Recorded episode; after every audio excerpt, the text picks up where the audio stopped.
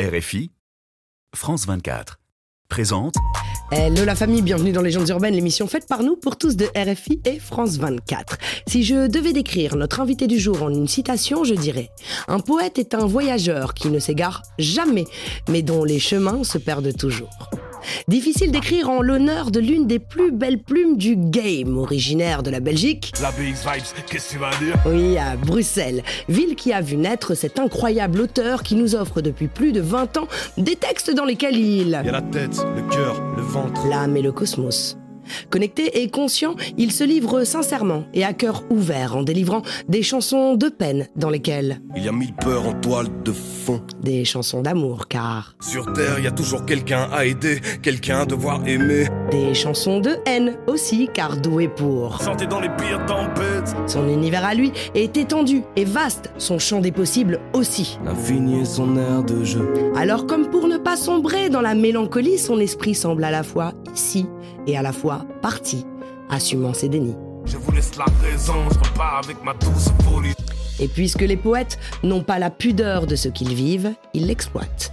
Il fait ruisseler son sang d'encre, ses inquiétudes et constats amers. En attendant, je me plais à croire que l'on est tous les mêmes. Chacun ses plaies ouvertes, mais on pense qu'à rencontrer les siennes. En rappant et en chantant avec. Juste deux, trois notes de piano. Ou sur du gros beat hip-hop, car ce 4x4 qui depuis toujours pose. Des freestyles dans les caves jusqu'aux salles les plus grandes. C'est s'adapter à tous les terrains, il le dit lui-même. Prenez-moi du boom bap de la trappe, plie ça. Ah oui, plie ça, il est de retour avec un nouvel et sublime album éternel. Et pour ceux qui scandent, Je réclame plus de spirituel. Sachez que vous serez servis car on y parle entre autres de chant des baleines, de ciel mauve, d'immortalité, de saut de l'ange et de bateau tombé du ciel. Voilà, l'intro est finie. Eh mon frère, je t'entends déjà penser. J'avoue que ça me dérange lorsqu'elle me parle un petit peu trop de moi. Eh bah ouais, juste pour une fois, prends. La famille joie absolue aujourd'hui de recevoir le seul et unique Scylla. Écoute ça Nous sommes transportés dans une autre dimension, dans un univers fait non seulement de paysages et de sons, mais aussi d'esprit. Bon, c'est le moment où il faut être attentif. Juliette Fievet et ses invités vont vous raconter leur légende. Leur légende urbaine. Ce soir j'irai sur scène ressavourer le bout du feu quand deux trois mille corps se lèvent. Qu'ils deviennent mon unique orgueil. Je sortirai de là immortel. Puis j'irai te voir danser sur les toits de la ville. Scylla dans les studios de Légendes urbaines. Joie, joie, joie, joie, joie Pour Partagé, nous hein. Ah C'est ouais. vraiment partagé. Comment ça va C'est Très bien. On parle bien. de cette émission depuis un moment. De ouf. Tu connais le rituel de. Légendes urbaines. On repart sur les débuts, on fait un pull-up. Waouh. Voilà. Ok, ok. Vous êtes né à Bruxelles, mon cher ami, en. Belgique. Ta famille est bruxelloise, donc euh, tu es né ni wallon ni flamand. Mhm. Une vraie famille euh, bruxelloise. Euh, ton papa t'en parle souvent, il n'a pas été très très présent euh, dans ta vie, il est parti vivre très vite en, en Italie. Mhm. Tu as des sœurs jumelles d'ailleurs, Mhm. euh, italiennes. Euh, et finalement, bah voilà, tu as grandi avec ta maman. Tes grands-parents paternels, en revanche, ont été beaucoup là. Tu parles souvent d'ailleurs aussi de ton grand-père qui a été Qui vraiment ma là, figure, qui était ma figure paternelle. ta figure paternelle. Ton papa était kiné et ta maman secrétaire dans une école, euh, enfant unique. Ouais. Voilà. À quoi euh, ressemblait ton enfance? Ça a été. euh, en fait, j'ai eu beaucoup de chance d'avoir une mère très, très, très saine. C'était Mhm. quelqu'un vraiment de très, de très saine. Et euh, qui était toujours, tu vois, qui donnait beaucoup, qui, euh, c'est elle qui donnait toujours tout. C'était un pilier pour sa famille. Donc, elle est issue d'une d'une famille de, de 11 frères et sœurs. D'accord. Dont les parents sont décédés très rapidement. Et donc, c'était la plus grande à être restée à la maison à ce moment-là. Elle s'est occupée de tout le monde. Donc, elle a toujours eu cette, euh, cette, euh, cette, cette culture du, du, du don, du, de s'occuper des autres. Et au fait, c'est resté ce pilier-là pour tout le monde. Toujours quelqu'un de très bonne humeur. J'ai jamais entendu parler sur personne, sauf que bon, vraiment, il y avait des problèmes. Mais... Et donc, euh, moi, je vivais dans, une, dans un quartier, disons, où c'était assez, une population assez ouvrière. Donc, c'est un Mhm. quartier relativement calme, hein, mais population assez ouvrière. Et euh, bah, elle, je remarquais qu'elle m'offrait un cadre vraiment sain par rapport à, par rapport à d'autres personnes et euh, que je pouvais côtoyer. Et, euh, et donc, du coup, c'est une enfance relativement calme, pas beaucoup d'argent. Voilà, bon, j'avais moins d'argent que beaucoup de gens autour de Mhm. moi, mais de, de, de l'attention. de Mhm. l'attention, du, du. Donc voilà, pour ça, je, je remarque que j'ai vraiment eu beaucoup de chance. Et euh, effectivement, mon père donc, est parti euh, habiter en Italie, donc pas loin de Naples, euh, à- quand j'avais deux ans. Et euh, quelques années plus tard, j'ai renoué un petit peu avec mes grands-parents, qui étaient donc les, les, donc les parents de mon père père, ouais. et qui ont mis un point d'honneur à bah, assumer la mission que, que, que, que voilà que leur fils euh, avait pas euh, forcément assumé. Après, j'ai pas de rancune particulière par rapport à mon père. Moi, ça m'a ça m'a permis simplement de de pouvoir euh, être proche de, de mes grands-parents et au final, vraiment, mon grand-père, c'est quelqu'un dont j'ai été. Je voudrais rien changer, quoi. Tu dis que c'est un héros, ton Mon grand-père. grand-père, c'est incroyable. hein. C'est quelqu'un de très, euh, de- c'est quelqu'un de très particulier. Tous ceux qui l'ont qui l'ont côtoyé euh, le disent. Pour quelle que- raison? c'est quelqu'un qui a toujours eu. Bah, déjà, il vient d'une. Il a, traversé la guerre, enfin, on connaît un Mhm. peu. C'est, et il a toujours eu cette. Quelqu'un qui était très curieux intellectuellement. En même temps, c'était un manuel, enfin, c'était à l'ancienne, quoi. Mhm. Quelqu'un qui pouvait être très dur. Mais euh, il avait les boxeurs, il, il- il terminait en cachot. Je sais qu'il a eu pas mal d'histoires avec la police et tout ça à l'époque. Et en même temps, c'est quelqu'un qui a développé une, une culture euh, euh, intellectuelle, curiosité intellectuelle, tout le temps partout. On allait, il connaissait tout sur tout. C'était vraiment une, c'était une machine, quoi, vraiment. Un puits de Chaque fois, science. Il rayonnait en fait. Ouais. Tu vois, c'est quelqu'un. Tu lui parlais de ce que tu voulais, il, il- voilà, il savait. Tu fais un master en sciences politiques et droit international, mais tu t'es aussi inscrit sur plusieurs voies, dont la voie des infirmiers, les relations publiques aussi. Ok, ok, ouais, ouais. Euh, et puis finalement, euh, ça t'a pas plu, Mhm. bien qu'aujourd'hui tu te dis euh, ouais, que être infirmier ça pourrait être pas mal. Tu l'es d'une certaine façon, je trouve vrai, aussi, à travers manière. tes mots, à travers ce que tu transmets. Ouais. Tu soignes beaucoup de gens, en tout cas tu apaises beaucoup de gens qui s'identifient en, en tes questionnements. Visiblement, c'est toujours, c'est toujours étonnant, mais effectivement, j'ai beaucoup de messages dans ce sens-là. ouais. Mais ma question est es-tu schizophrène? Parce que RP, infirmier, euh, master en sciences politiques et droit international, parle-nous de ça, s'il te plaît, Silla. Il n'y avait, pas effectivement. Tu vois, en fait, ce qu'il y a, c'est que tu rentres dans. Quand tu es, t'es à l'école, tu, tu- j'ai un parcours relativement chaotique, c'est-à-dire, euh, je suis. Voilà. Moi, ma mère, elle, elle choisit de me placer dans une école, une bonne école, tu vois, une école publique, hein, donc c'est pas, pas Mhm. une école qui coûte cher, on n'avait pas les moyens, mais à bonne réputation. Et donc, tu as quand même des, euh, pas mal de gens qui, ont, qui sont issus de la bourgeoisie dans cette école-là. Et bon, moi, je suis pas du tout issu de là. Donc, euh, j'ai pas les mêmes codes, j'ai pas les mêmes sapes, j'ai pas les mêmes. Et donc, très vite, dès la première année, je me retrouve complètement euh, un peu à part, tu vois. Et je me retrouve en fait très vite avec les gars de quartier qui sont là aussi, parce qu'il y en a Mhm. pas mal qui sont là. Et, euh, et bon, bah, nous, l'école, ça devient, ça nous intéressait pas trop, et donc ça devient plus, euh, on est là pour s'amuser, quoi. Mhm. Et donc, on fait n'importe quoi dans cette école. Donc, finalement, elle me renvoie, tu vois, je suis renvoyé, etc. Et je, suis, je, suis- je bascule dans une autre école. Mais donc, j'ai pas été dans un contexte où les profs m'ont valorisé. J'ai Mhm. jamais entendu, mais oui, il est capable, c'est plutôt, euh, pars, va pas en général, Ouais, va, faire un boulet. ouais. va faire un, un job. Tu sais, à l'époque, on disait les jobs manuels, c'était un peu. Oui, va alors faire que, en un fait, CAP serrurerie, euh, tu vois, c'était c'est très bien, en vrai, cliché. tu vois. Mais, Mais c'est formidable. c'était une manière Mais, de dire, euh, vas-y, t'es pas fait pour ça. C'était une façon de dire que tu n'avais pas les capacités Pareil, ouais, tu intellectuelles. vois, à l'époque, on nous disait ça. Donc, chaque fois, toutes les années, ils me disaient change, change. Et donc, j'ai commencé à me dire, mais en fait, je, je- je m'oriente vers ce qui m'avait dit que je devais m'orienter. Et donc, tout d'un coup, je me souviens, j'étais euh, un jour dans les cours de, de relations publiques. Et, euh, et je me suis dit, mais en fait, je suis à l'endroit où on m'avait dirigé, en fait. Et je, me- et je me souviens, je me suis levé ce jour-là, je suis parti à l'université de Bruxelles, j'ai ouvert un, un fascicule, tu vois, où tu as tous les Ouais. programmes. Je me suis dit, ah, Sciences Po, ça a l'air pas mal, c'est assez diversifié, Sciences Po. Donc, c'est même pas une vocation, c'est juste que je me suis dit, je vais faire, et j'ai des choses à me prouver, et à prouver peut-être aussi aux gens autour de moi. Et, euh, et puis vient la première session d'examen, tu vois. La première session d'examen, et moi, j'avais pas confiance en moi. Et je me souviens, le premier, le premier euh, examen, euh, j'étudie la veille chez moi et tout. Et la veille, j'essaie de revoir, je ne me souviens plus de rien. Donc pour moi, c'est mort. Je me dis, ouais, c'est bon, c'est pas fait pour moi, comme il, comme m'avait dit, quoi. Et donc je commence à passer mes examens et tout, et je sors de là, et tout le monde dit, ah, ça, c'est facile, il fallait répondre ça et tout. Je me dis, non, c'est pas ce que j'ai répondu, moi. Et que des, que des grandes gueules. Tous. Et à la fin, donc un mois plus tard, un mois et demi plus tard, arrivent les résultats. Et moi, je me dis, j'ai foiré. Tous mes examens, je me dis, j'ai foiré. Parce que les gens, ils- puis j'arrive, je me souviens, premier examen, je... à un moment, je viens dans l'auditoire, je vois des gens en pleurs partout. Je dis, c'est quoi ça? Donc, il y avait les résultats, je vais, et c'était des énormes feuilles. parce Ouais, bien sûr, euh, je vois avec les, les et je noms, vois la liste de que du rouge. Je dis, oh là là. Et je regarde mon nom. Et je regarde Et tout le monde s'était 18 viandé sur 20. sauf toi. 18 sur Waouh 20. Et ceux qui parlaient avaient 4 sur 20. Magnifique. Et en fait, ça m'a très vite donné une leçon de vie parce que c'est ça. Bien sûr. C'est que la plupart des gens vont te dire, tu dois faire ci. Et si tu es un peu influençable, tu vas aller dans. Ils vont te kidnapper dans ce que- la sûr. vision que eux ont de toi, tu vois. Et c'est à toi de pouvoir t'imposer. Et donc, effectivement, quand j'ai tu sais, j'ai réussi systématiquement avec des distinctions ou des grandes distinctions, c'est jamais de seconde session parce que je suis arrivé avec. Il fallait que je me prouve. Mhm. Et, euh, et puis j'ai repoussé les limites. Chaque fois, j'étudiais de plus en plus tard et tout. Mais Je connais coup, cet adage? Parce que tu ressembles à cet adage quand même. Pardonne-moi, tu vas dire que je t'insulte, mais tout le monde savait que c'était impossible. Puis vient un imbécile qui n'était pas au courant et il l'a c'est fait. ça, c'est ça. Ouais, Et c'est j'ai un peu l'impression que c'est la même chose dans toute ta vie, en fait, tout le temps, dans ton Exactement. art, dans tout. Exactement, c'est ça. Après, c'est des choses qui sont venues naturellement.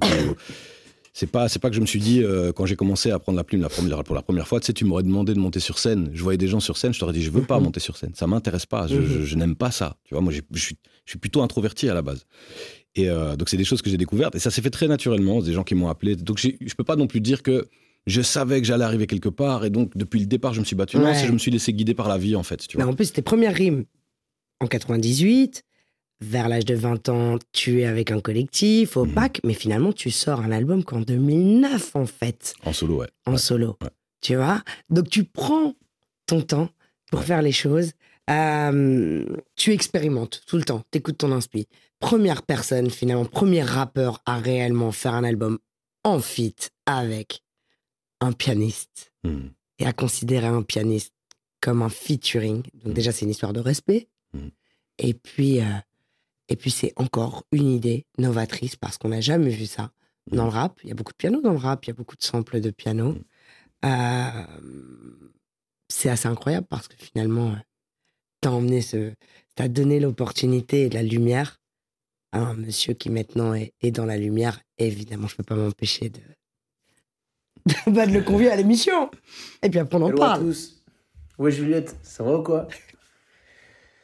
Giles, euh, je vais commencer par un gros big up parce que euh, t'es le premier à avoir compris euh, ma posture de, de fit, de au piano, euh, au point de le décliner sur deux albums complètement. Merci pour ça, merci pour les deux pleines lunes. Quelle aventure formidable. Et ça fait que continuer. Big up aussi et merci d'avoir répondu présent à mon invitation pour le Bercy de la semaine dernière. Tout le monde me parle de ta prestation sur Le Monde est à mes pieds, c'était incroyable. Et il faut que je termine par une question. Ah, ah ouais, ma question elle est simple. C'est pourquoi tu m'as pas fait écouter ton prochain album? Qu'est-ce que tu me réserves? Pourquoi moi, ton refrain, pourquoi j'ai pas le droit d'écouter ton album? Sofiane Pamar, le grand Sofiane Pamar. Qui t'embrouille? Ah, ouais. c'est une grande aventure. Sofiane, incroyable. Vous avez fait deux aventure. albums, pleine lune. Sofiane qui a fait l'accord Arena la, la semaine dernière. C'est incroyable ce qui lui arrive. Ouais. C'est fou. Premier pianiste soliste à avoir rempli euh, Bercy. U Arena, son inc- incroyable épopée. Mhm. Mais tu es à l'origine de cette histoire. C'est vrai que, ben, vraiment, en tout cas, en fait, c'est- c'est- c'est- c'est- c'est- C'est- c'est parle-nous rapidement C'est de ça. notre rencontre qui est à l'origine de, de cette histoire. C'est pas tant moi, tu vois. C'est en fait ce qui se passe, c'est qu'un jour Sofiane m'appelle et me dit euh, voilà, écoute, il, il, il bossait pour une chaîne YouTube, tu Mhm. vois, et donc il faisait des réinterprétations acoustiques de, de, de, de plein d'artistes, Ouais. par Nekfeu, etc. Il y en a plein. Puis à un moment, il m'appelle et me dit écoute, j'ai envie de reprendre un titre à toi euh, en acoustique. Je dis ok, t'habites à Lille, j'habite à BX, Mhm. je viens de voir. Et euh, donc de là, on, on s'est très vite rendu compte, mais vraiment très rapidement, qu'en fait, il y avait un match, de nouveau l'intuition, tu vois. Il y avait un match vraiment très fort. On a annulé notre collaboration avec cette chaîne et on a dit on va faire quelque chose de plus grand. On sait pas quoi, on va faire quelque chose de plus grand. Donc on a commencé à creuser, on a créé en. Euh, à un moment, on a essayé d'intégrer des éléments rythmiques autres, etc. Puis on s'est dit non, en fait, ce qui est le plus fort. Et lui tirait dans ce sens-là. Et c'est pour ça aussi, tu vois, c'est pas moi, c'est notre rencontre. Parce que on s'est rendu compte à la fin que le plus fort, c'était le piano. Et Ah, bien piano sûr. voix.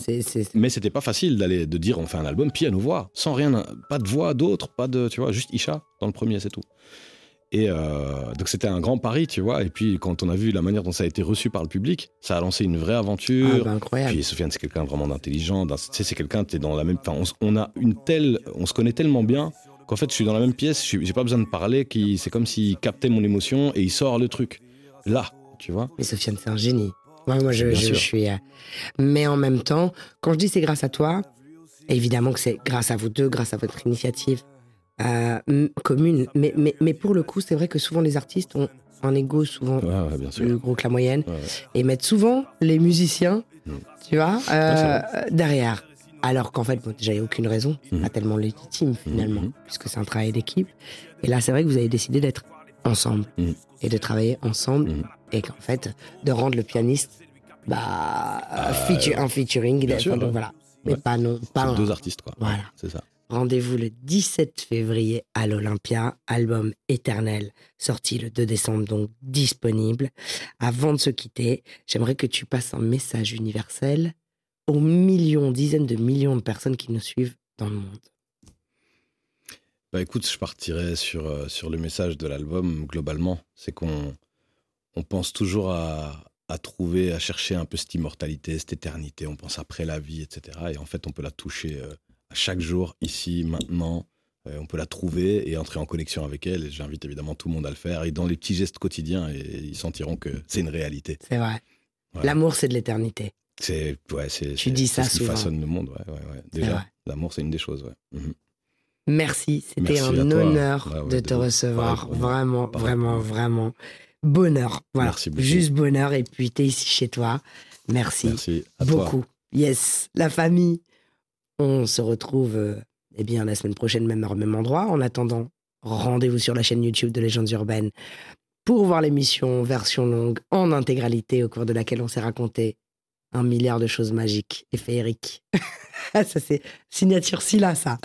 On se quitte avec le live chant des baleines extrait de l'album Éternel. Et en attendant, je vous dis paix, amour, lumière sur vous. One love la famille, one love Silla. Merci beaucoup.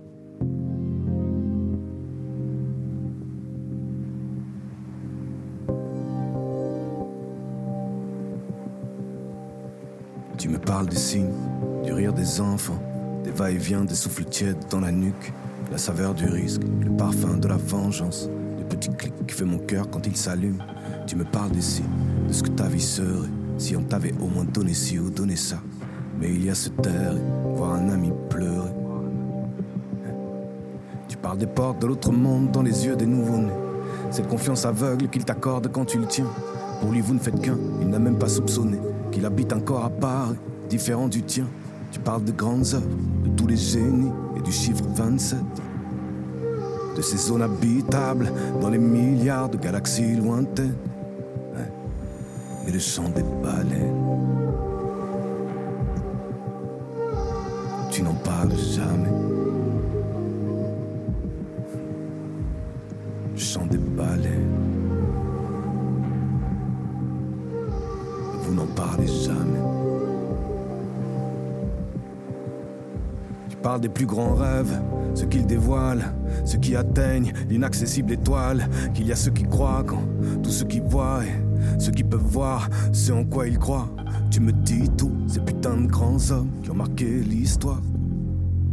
Et ces mille et une fins qu'on nous prédit, mais qu'on ne mérite pas. Pas sûr, mais le chant des baleines. Ça, vous n'en parlez jamais. Ce foutu chant des baleines. Pourquoi? Personne n'en parle jamais. Eh.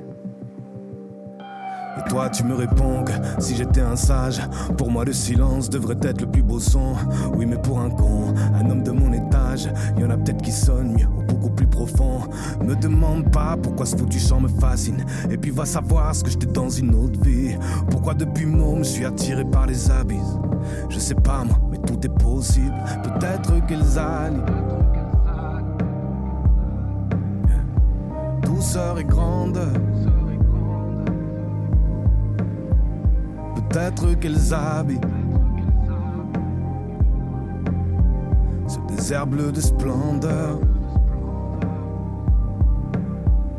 Peut-être qu'elles dansent, même quand je tombe. Peut-être qu'elles portent l'élégance, qui manque à ce monde.